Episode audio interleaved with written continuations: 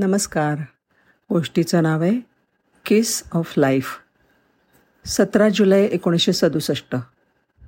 अमेरिकेमधल्या Florida प्रांतातल्या जॅक्सनविले शहरात घडलेली ही सत्य घटना आहे. एका ओव्हरहेड वायरमधनं स्पार्किंग होतं आहे अशी तक्रार आली. त्यामुळे अर्थातच परिसरामध्ये विजेची समस्या उद्भवली. दोन लाईनमनवर स्पार्किंगच्या दुरुस्तीची जबाबदारी सोपवली गेली. भर दुपारी त्यांनी दुरुस्तीचं काम हाती घेतलं. काम जवळपास उरकत आलं होतं आणि तेवढ्यात वज्राघातासारखी ती घटना घडली. रँडल चॅम्पियन ह्या तरुण लाईनमनकडून अनवधानाने दुसऱ्या एका उच्च दाबाच्या वायरला स्पर्श झाला आणि तो त्याच्या हार्नेसमध्ये जाग्यावरच लटकला जोरात शॉक बसला.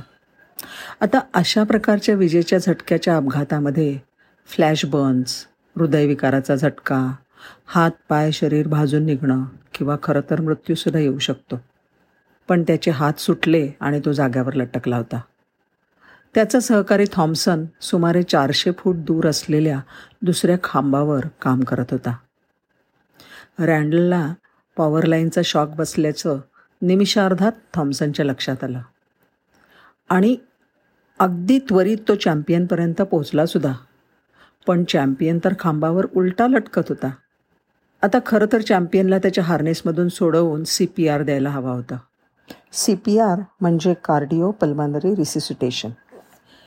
ही जीवरक्षक प्रक्रिया करण्यासाठी त्याला जमिनीवर आणायला पाहिजे होतं पण तेवढा तर वेळ नव्हता. आता थॉम्सनने ठरवलं की ह्या क्षणी त्याच्याकडे एकच पर्याय उपलब्ध होता. तो म्हणजे चॅम्पियनच्या फुफ्फुसामध्ये आपल्या श्वासोच्छ्वासाद्वारे हवा पुरवणं. म्हणजे त्याला माउथ टू माउथ रेस्पिरेशन देणं गरजेचं होतं. आता थॉम्सन पोलवर आड ओणवा उभा राहिला आणि त्यांनी चॅम्पियनला आपल्या कवेमध्ये घेतलं. आणि प्रशिक्षणानुसार त्याचं नाक चिमटीत पकडून तोंडावाटे श्वासोच्छ्वास दे करणं सुरू झालं. मध्ये मध्ये त्याच्या छातीवर दोर जोर देऊन दाब देण्याचा तो प्रयत्न करत होता. पण चॅम्पियन उलटा लटकलेला असल्यामुळे ते काम खूपच बिकट होतं. अत्यंत अवघड कष्टप्रद अवस्थेमध्ये ओणवं होऊन त्यांनी पूर्ण ताकदीनिशी श्वास देणं चालूच ठेवलं. बऱ्याच वेळानंतर चॅम्पियनची दुगदुगी थॉम्सनला जाणवली. लगेच त्यांनी चॅम्पियनला हार्नेसमधनं सोडवलं. आपल्या खांद्यावर घेतलं आणि खाली आला. खाली आल्यानंतर थॉम्सननी आणि दुसऱ्या एका कामगारांनी पॅरामेडिक्स येईपर्यंत सी पी आर देऊन चॅम्पियनच्या शरीरामध्ये दुगदुगी शिल्लक ठेवली. आणि थोड्याच वेळामध्ये वैद्यकीय पथक आलं. कमालच झाली. वैद्यकीय उपचारानंतर रँडलचा श्वास पूर्ववत झाला. त्याने डोळे उघडले.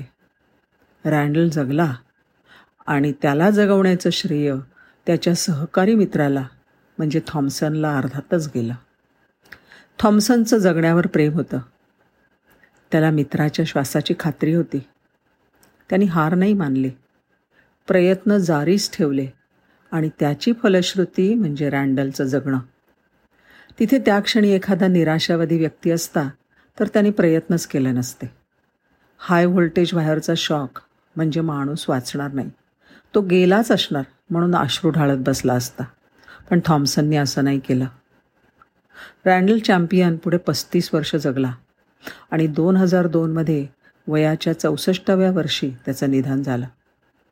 ज्याने रँडलचा जीव वाचवला त्याचं नाव थॉम्सन त्याला अनेक वेळा हिरो किंवा नायक असं म्हटलं गेलं.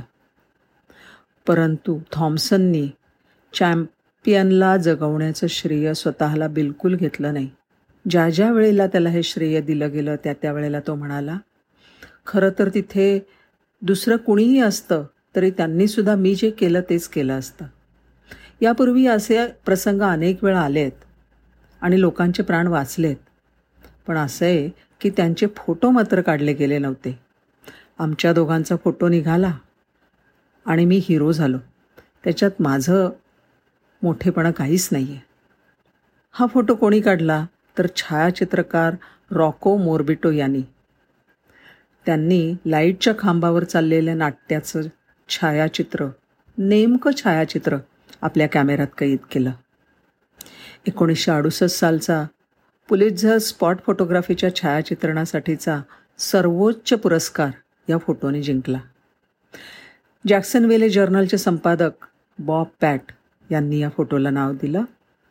किस ऑफ लाईफ जगण्यावर श्रद्धा असणाऱ्या एका व्यक्तीने मरणाच्या दारावर उभा असलेल्या मित्राला प्राण परत मिळवून दिले होते.